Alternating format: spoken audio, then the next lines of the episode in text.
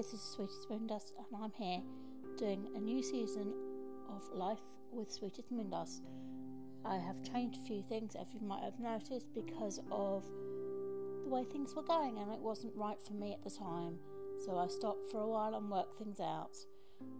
But I'm here, back again, with a new season of Life with Sweetest Moondust.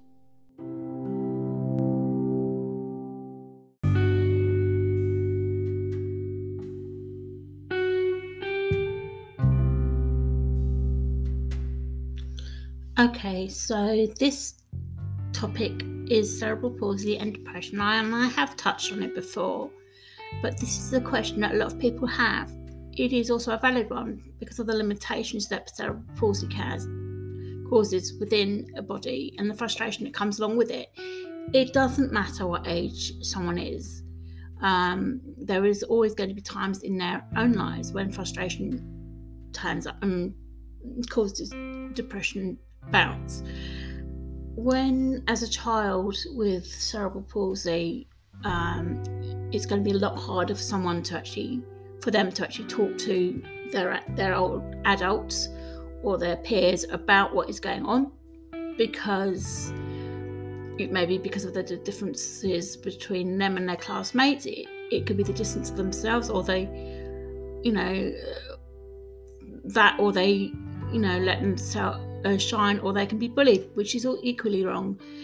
It also, when the parents or family members either expect the child to do the same or as the same as other members of the family without taking into account of the issues that the child may have, or it won't let them do what they are capable of by smothering it. Therefore, they are unable to um, do what they can. And this is when things start to spiral if not if the things are not noticed because hormones come into play as well on top of the normal things going on such as school family stress and strains. There are points of reality when they're fully understood with cerebral palsy and its meaning for them and their future. It's such it, it is really important to actually keep an eye on them. When someone's in their early 20s and beginning to deal with life and stuff like that, it's then when things really are becoming more and more difficult because of the way that um, people don't understand in the workplace. I mean, there is a lot of uh, things that can be done to help people, but a lot of companies choose to ignore, ignore them or don't know what they can do to help the people with the condition. And this will cause frustration and depression, but it is going to be totally for that person with the condition cerebral palsy, such as myself, to actually speak up and say, "Hey, um, this is what I really need right now. Can you do this? Or I need to really um, speak to someone about physical exercise or help that I need, as well as the mental side, because the two are hand in hand. So when uh, someone's in their 30s, it becomes more and more difficult because there are more changes in the body coming along um, as the body is beginning to wear quicker, wear out quicker, should I say, and complete, but not totally noticeable for the person or the friends or the family. And this is when you kind of become a bit more lax on your own physiotherapy, your own well being, and you just get on with it. And you kind of forget what you've been do- doing as a child, doing as a ad- young adult, like physio, and life gets in the way. So when um, someone has a disability such as cerebral palsy and has had a family and they're bec- you know the hormones are beginning to change again um, particularly in women i've noticed because I, obviously i'm a woman um, but someone who is becoming more and more noticeable is getting more and more tired as the the older I get.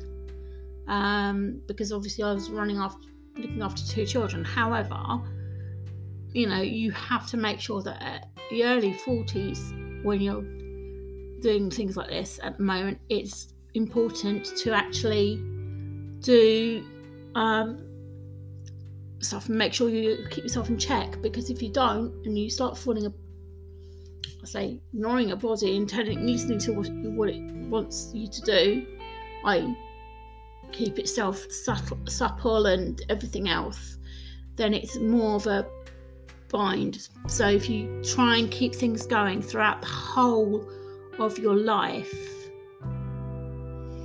um, then it is important, and it, it you know, you know, it depends. It, however, this is dependent on the personal attitude towards life as a whole, and there's and it's not always going to be bubbly and things, but you've got to realize, okay, right, I'm I'm having a tough day.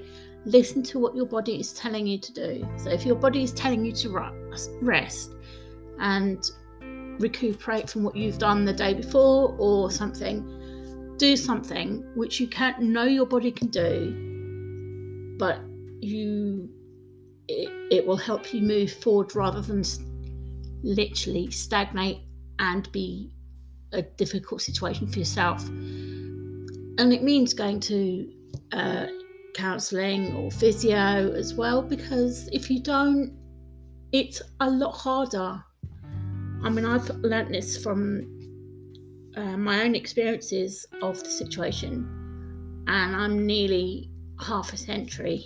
So, um, that's the important thing. And I've realised that actually making time for myself, making time for what my body needs itself, is what's going to be the best thing for it.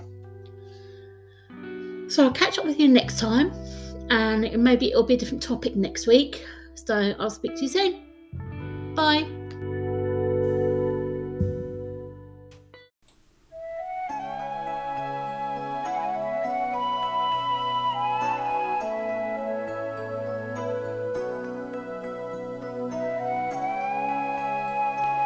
Have you ever wondered what life is like from another point of view? Here I am here I am, I am no poor lamb, yet people think I am. Yes, I have a disability, but it does not define who I am. I am who I am meant to be. Maybe not completely free, yet I am me. People will tease me. They can cheat me, but they can't be me.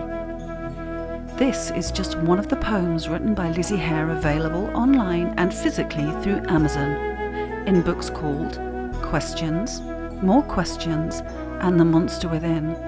She also has a blog discussing the same issues and more called www.lifesweetestmoondust.com.